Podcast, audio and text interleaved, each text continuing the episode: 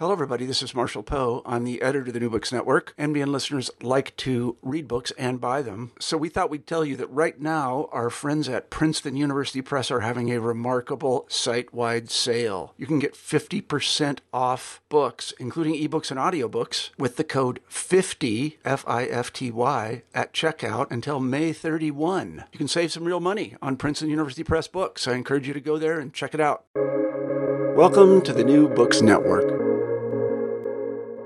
Welcome to the New Books Network. I'm Stephen Pimpare, host of the Public Policy Channel, and today Donald Cohen joins us. He is the co author with Allen Mikaelian of The Privatization of Everything How the Plunder of Public Goods Transformed America and How We Can Fight Back, new from the New Press. Um, so, Donald, before we dive in and talk about the book, I wonder if you might tell folks a little bit about who you are and your background and what it is that brought you to this project.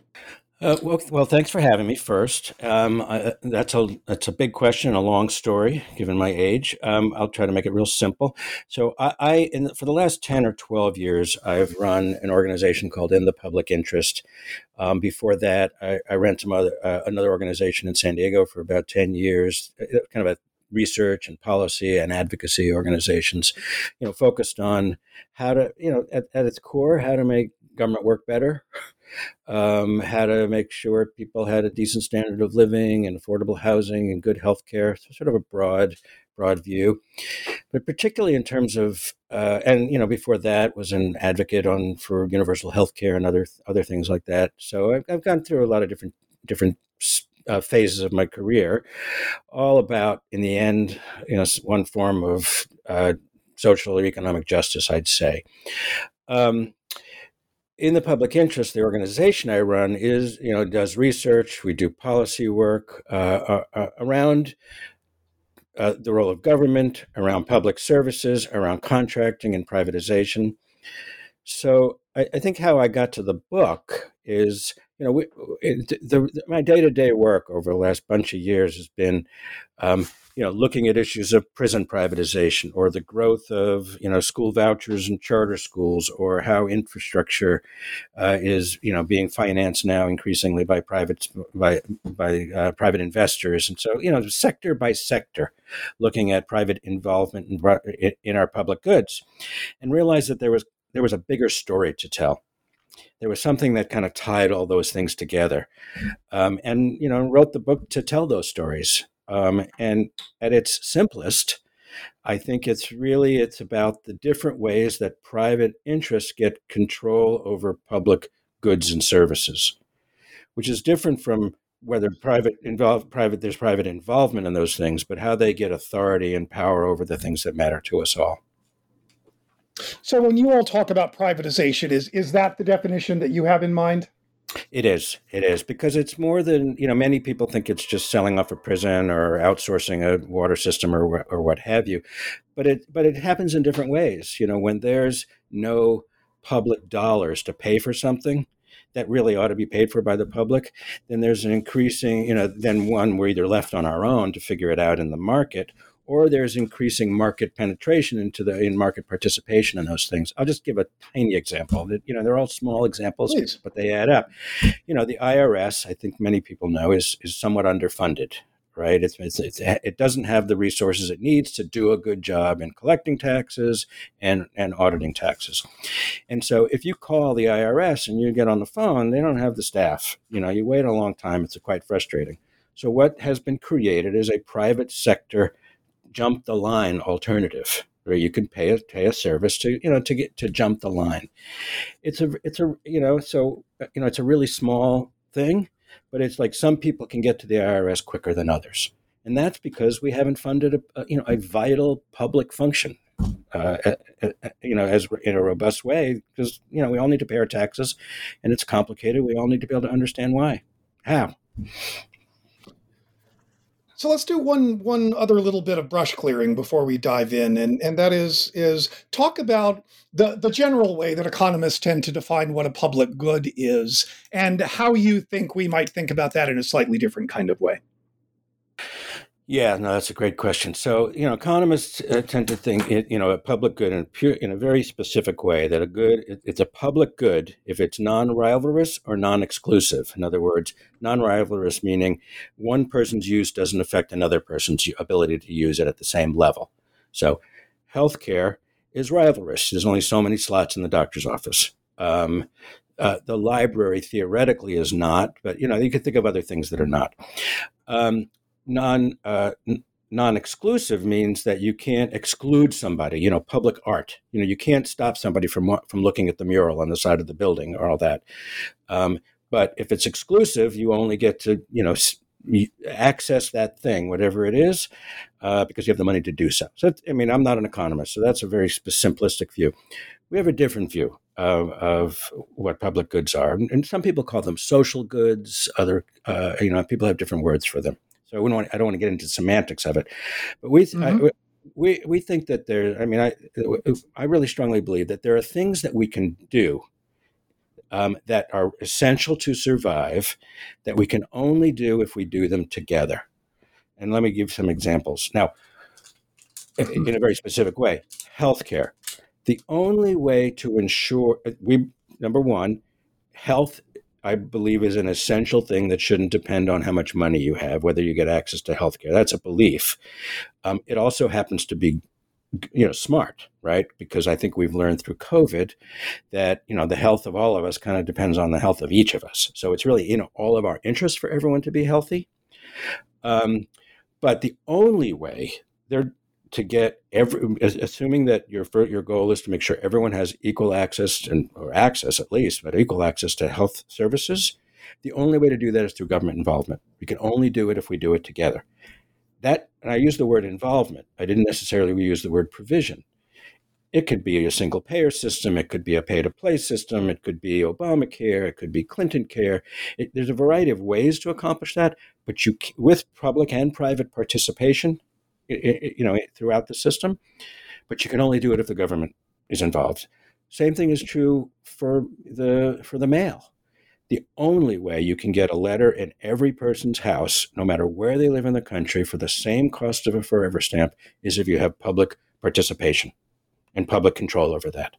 So that so I'd say those are the things that you, you know we need. We need clean air. We need he- we need public health. We need education. There are certain things that we just we, you know we need um, that we all need and we all should have access to. Um, go ahead. Go ahead. No, no, go ahead. I was going to say so. You know, in in in concert with you know the economist's definition of uh, public goods, you know, con- uh, non-rivalrous, non-exclusive, um, is um, that many people believe that the role of government or government should step in when markets fail. And I disagree with that as well, that that conception, because that the assumption there is the market is the primary instrument to deliver things, all all things, but only when it fails, we should have, um, you know, that's when the government should just step in and fix the problem because the market has failed. I see it very differently. I believe there are things that there are public things and there are private things, and public things often are simply market inappropriate. It's just the wrong tool Right. It's the uh, you know it's like you know using a hammer to cook your eggs. You just don't do it. Again, if you want to get everybody something, you can't do it. You know, the market can't take care of it. It's simply a different. It's a public thing. It's not a market thing. Now that's different from you know going to buy a stereo or a new iPhone or a new car and all that. Those are clearly private things. They have public involvement in it because there are rules and regulations to make sure that the cars, you know, have decent emission standards and things like that. But we buy them as commodities. It's a different thing.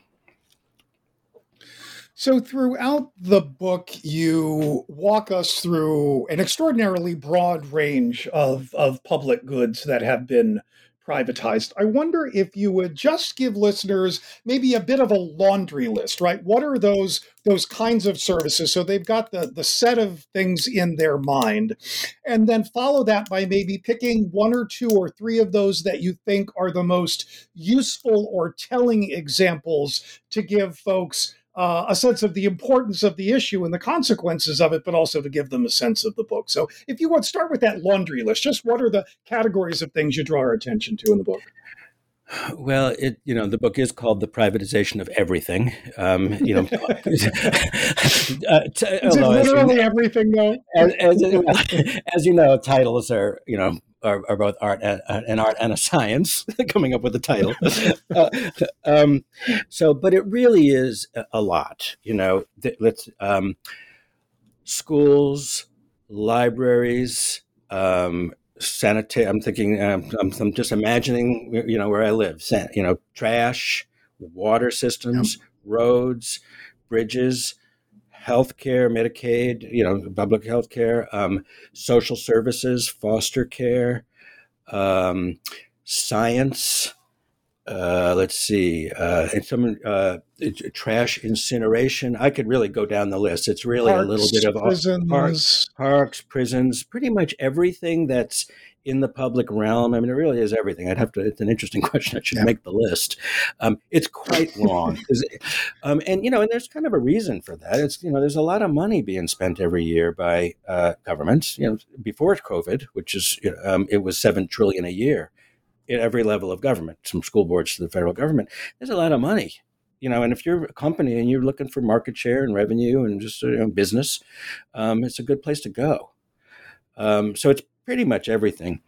So uh, uh, to to your second point, I'll give you, uh, you know, I think what a couple of examples, and I'll start. Uh, uh, what I believe is the mo- with the story, which is I think the the most troubling of all when we give up control and when we privatize. So um, Chicago the city of Chicago in and some listeners may know of this. Um, especially if they live in Chicago, everyone knows about this. In the uh, in in 2009, you know, the worst time of the Great Recession, cities are bleeding red ink. They're really you know terrible times for cities and, and lots of folks. Um, uh, Mayor Daley at the time announced a proposal by a consortium, a private consortium that made up of Morgan Stanley, a national parking company, and a sovereign wealth fund from the Middle East. Uh, and that they would give the city $1.1 billion up front for in exchange for the city control of the city's 36,000 parking meters for 75 years. So it's privatization, but it's you know ultimately long, very long-term lease, certainly longer than all our lives. Um, so then vote on it quickly. They voted on it within within days, actually, and you know their city in desperation. So here's what became true after the fact, after the analysis done by the inspector general and of advocacy groups and you know the, the press. There are two things that were really important there to understand. One is that are get to the depth of you know that that are that tell some of the more imp- important dynamics. One is it, it, it is, of course, an incredibly stupid way to borrow money on your future parking meter revenues. I mean, we all borrow money on our future income when we buy a house. We do that. That's that's typical, but we don't know if we're going to be driving seventy five years. I mean, it's just. But so let's say there was no other options. They needed the money, or they were going to have to lay off their entire police force, or what have you. They sold a billion dollars too cheaply. They got taken just on the numbers. Um, and so there's an enormous, and you know, parking rates went way up. The company, the private uh, consortium, made their money. You know, going to make their money back in 15 years. A lot of extraction, a lot of money just kind of leaving town um, to, for parking. But the second and more, I believe, more fundamental problem is that the con- you know contracts are very rigid documents. Um, and in the con- in this in the, this contract and many many contracts like this are um, features that require the city for the re- duration of the contract, so remaining sixty some odd years, that if they want to eliminate parking spots, say for a street fair for a weekend, or more permanently for mass transit, for a bus, uh, dedicated bus lane, or a bike lane, or um, or completely eliminated on Michigan Avenue for a street mall to you know to change you know land use policy. If they do want to do any of those things, they have to buy the spots back. So, if you are a city council member or you are the mayor of Chicago and you want to fundamentally, you know, develop a, a policy to address climate change and get people out of cars, and change land use patterns or, or, any any number of policy arenas that you have responsibility for, you got to buy it back and you may not have the money, so you just don't do it. That, in my belief, is an assault on democracy. It ties the hands of elected you know, of our of policymakers, elected and appointed, you know, and hired, to make decisions for all of us. And you see those kind of features in contracts throughout.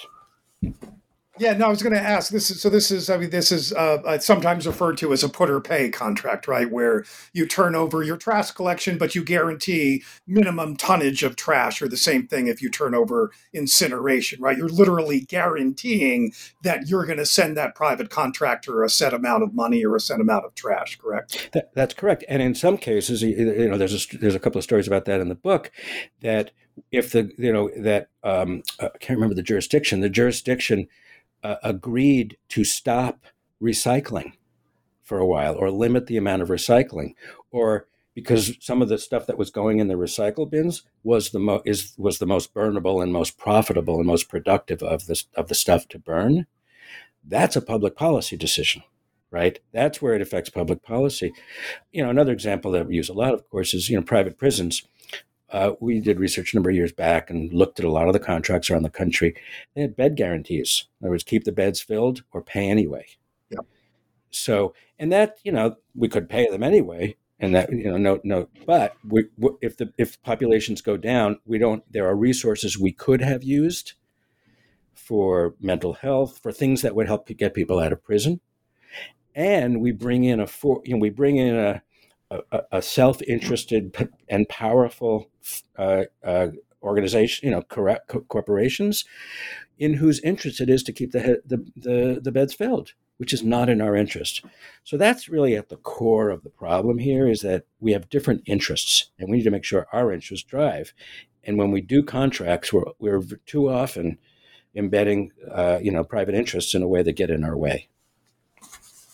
So let's stick with with prison privatization for a second, because the, the argument in favor of that is that, well, if we turn over particular kinds of public services over to these for profit or sometimes not for profit corporations, they are able to provide a better service at a lower cost. So it makes sense. What do you say to that? Well, prisons is the best example because it's, I mean, it's um, factually laughable um, it's it's simply it's I was going to say not true, but it's laughably not true. Just um, demonstrably um, false. Yeah, that's a that's a better way to say that. Um, so, but let let's break that apart. Okay, cheaper, better, faster. We can do things. So first off, where do you get where do you get cheaper? Right, you get cheaper by spending less money on something. Okay, what do you spend? What do they spend less money on? There's very few options in prisons to what spend less money on because it's mostly a, you know you have to keep the building in good shape you got to keep the security system but for them you got to feed people but for the most part it's people. It's corrections officers and, and, and nurses and, and others. So you could pay them less which they do uh, and uh, you, uh, you, and what happens there is you get higher turnover you get more people tempted, you know, more corrections officers tempted to supplement their income in different ways. Um, you could have fewer workers, corrections officers, and what that leads to is more dangerous prisons. I mean, all of this is, you know, in, in the in the public record, and so it gets to the so it's it's just not true. I mean, there's plenty of horror stories in you know in private prisons of the just you know escapes and you know bad things happen. But the issue that i think again i'll bring it back to the to the larger issue here because you know that you raised about you know cheaper better faster. That's the word. You know that's the the mantra. So and business of course is more efficient which is you know sort of a core argument that you know we confront all the time. You know there may be businesses that are more efficient. But the issue is as as far here's how i describe and, and peel into that issue. Um, efficiency is getting more for less. You know, putting you know spending less uh, and, and or spending less time and getting more out of it. Right. That, that's just you know just more you know efficiency leads to greater productivity. So, but when that's the case, we say, but we say so. The first question we always ask is, okay, what are you spending less on? Because like I like I described with you know with prisons, it's it's real things. It's lower wages. It's fewer workers. It's crappier equipment uh, or supplies. Um, you know, I can hire somebody. I can you know hire somebody to paint my house who is more quote efficient because uh, they use paint that's going not going to last more than two years. So it's always important to get at, at, at what that is. Now, it, to to the point of well, maybe be, the better point. maybe there are ideas that come from a, the private sector or some private or nonprofit or university on how to do things better. We should we should buy that. We should, you know, if a, if some private prison company came up with some idea how to reduce recidivism, uh, make prisons healthier, uh, you know, all of the above, we should buy their technology or their ideas, but we shouldn't give them control of it. So thinking of of I mean either the the parking meters in Chicago or private prison. Uh, so I think you've got a better example. So so why does this happen? Why do why do elected officials in control of such things? Why do they surrender this power? Did Chicago know that it was giving away a billion dollars and all it could see was short term money up front? That it didn't care? Was it incompetent? Was it venal? Did they have personal connections to the people who are going to profit? Or why do people do this if it's such a bad surrender of control over essential services? Well, you listed a lot of them. Um, so, uh, so let's sort of break that apart. So, one is why. Let's from the benign. We'll start with the benign. You're a mayor of a city, and you have a problem that you want, and you got a lot of problems to solve, and you don't have the money to do it and someone comes to you and says, hmm, we could take this off your hands. You'll spend less money. There'll be yeah. no new taxes. Take it. You know, desperation. It's not crazy. They're not crazy. They're you know they're not you know have horns coming out of their ears. They seem you like maybe nice got people. an election coming up in a year or so, so you want to be able to show something and make the problem go away. Exactly, and you may you know I'm trying to be kind. You may legitimately want to solve something. You know, okay, so all of the above. second, right. you know, to to your to the second point that you just raised is, um, it, you know the the life cycle of an elected official is shorter than the life cycle of a of uh, of a bridge um, and so you know it's you measure the success and it's not it's not venal it's a certain human nature to some extent um, you measure success of your term by what got built not by what impact it's going to have in 40 years um, and so that's the other thing. So you really do sort of kick the can down the road. The third thing I'd say is, you know, there really is a massive imbalance and gap in expertise between private and public sometimes. Private, you know, Wall Street comes in, they seem like they're smart people. They've got an army of lawyers and financial accountants and all that. And, you know, you just got to, you know, you're, you're, you're running a city and you got a lot to do. Um, you know, you just get, you know, you get bamboozled sometimes, you know, because the diligence is uh, that a city needs to negotiate, you know, really hard on behalf of the people is both expensive, time consuming, and highly skilled. And, and you have to have the guts to be willing to walk away. You, you know, when you, if you're, you know, I always tell people, elected officials and policymakers, is if you go into negotiations and you're not willing to walk away, you're going to get taken. It's kind of the bottom line. So now there are also relationships you know? I mean uh, it, it, people know people and they seem smart and maybe you know whether they say i might be able to get a job after i leave my um, office or not you know quid you don't need a quid pro quo to want to be in good favor with people that you know that might that might hire you someday. So i, I think there's a lot of reasons. And I, I guess the last i'll double back on is the sales job actually two more things.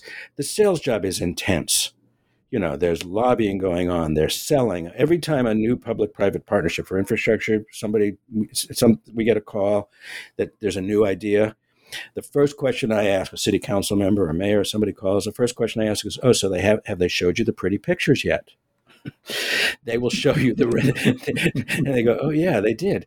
There will always be renderings. We're human you know it's cool. Look at that that, that, that building.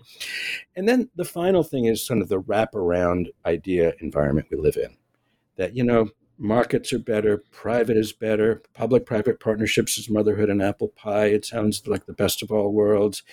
It just it, you know we're in an environment where that stuff seems natural. Um, and and that prevents us from asking the hard questions. What you need to ask, you and need to look also, at the. And, I'm sorry. Go ahead. Yeah. No, it's it's so you you I mean that that sort of leads in you you you talk about the ways in which this is, you know, a political strategy and and an ideological project often too, and that's sort of part of it, right? We're swimming in this this sort of you know, uh, uh, uh, public bad private good uh, uh, uh, atmosphere that that renders people available to be taken advantage of? I mean, do you think those things sort of, of work together? Oh, absolutely, absolutely. And you know, it's not, nothing is you know everything is complicated, of course, and so there are you know the the anti-government sentiment didn't happen by itself, right? I mean, government didn't do everything right. The, you know, the government's complicated and all that. But there are forces, there are ideologues who, you know, have spent, you know, decades trying to convince people that government's the problem. You know, the, you know, the Reagan's quote is the most famous, right? You know, I'm here from uh, the, the most nine most dangerous words in the, you know, in the English language is I'm from the government and I'm here to help. There was kind of a conservative marketing campaign uh, against government. And what's interesting about that is it's you know again it's the, the truth we're in a post post fact post truth world but the truth is wrong right? There is public and private in virtually everything around us. Um, the water you know you turn on the sink and the water comes out. Um, the paint on your wall used to have lead in it and it doesn't because of public action. There's actually an, a massive amount of public uh, you know things that are you know common sense right now um, that we that we take for granted. That all happen because of you know some kind of government action spending or regulation or, or something like that. Why don't we go back to, to one of the beginnings that you point to and we've talked a little bit about the ways in which privatization can be both a political and ideological project. It can also be an explicitly racist project. So i wonder if you talk to us a little bit about milton friedman and the early efforts at school vouchers and the privatization of schools and what's come to be called school choice. Yeah, no, that's right. Well, Friedman came, Milton Friedman uh, came up with the idea in the fifties, I think mid late fifties, of you know the idea of school vouchers. Now he he didn't think that government had a role in education. I mean, he was truly an you know ideological libertarian in the or Ayn, medicine I, for that matter, right? Or med, yeah, I mean, he, he, had a, he, had a, different worldview. He had the Ayn, Ayn Randian libertarian worldviews. We're on our own. You don't need government for these things. So uh, so that's sort of the in the intellectual ferment of the time.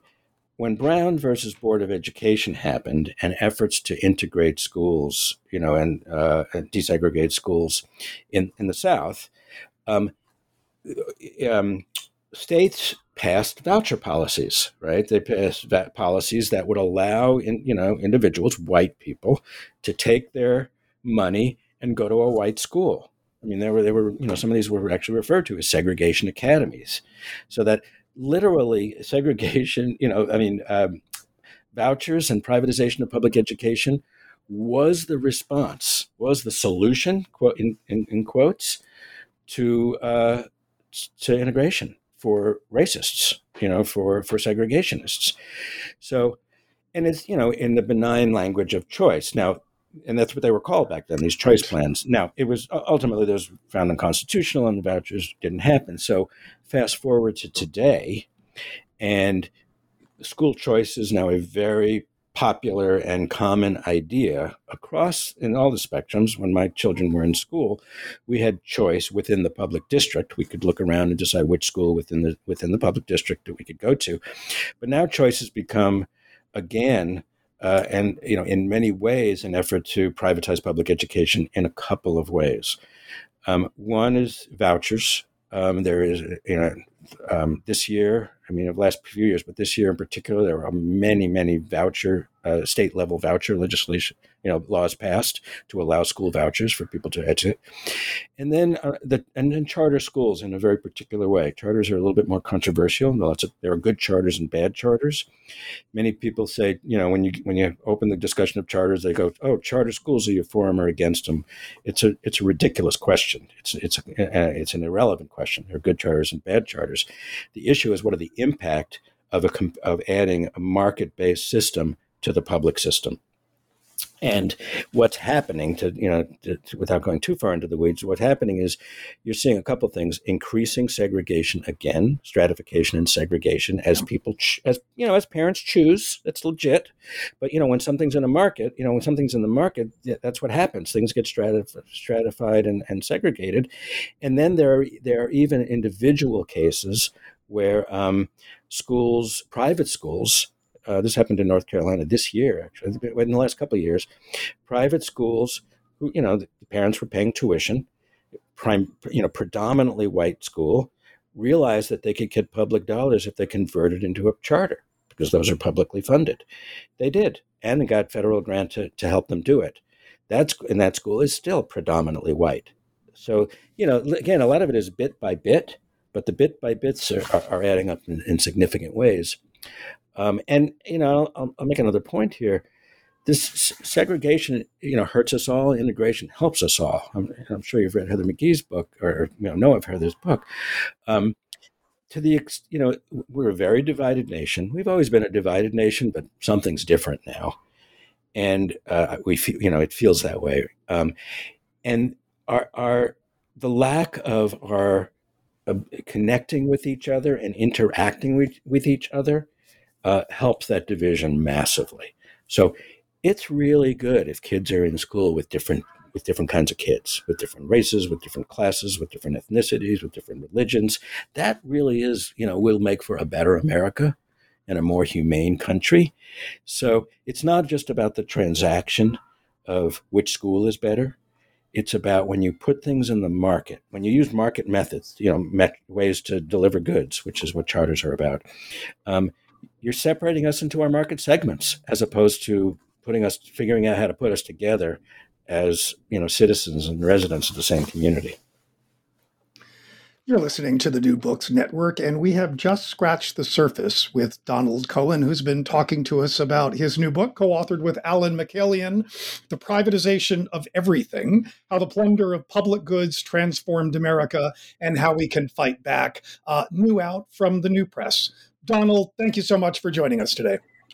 Thank you so much for having me. I, I, I look forward to listening and looking at uh, many of the other interviews that you and uh, you do.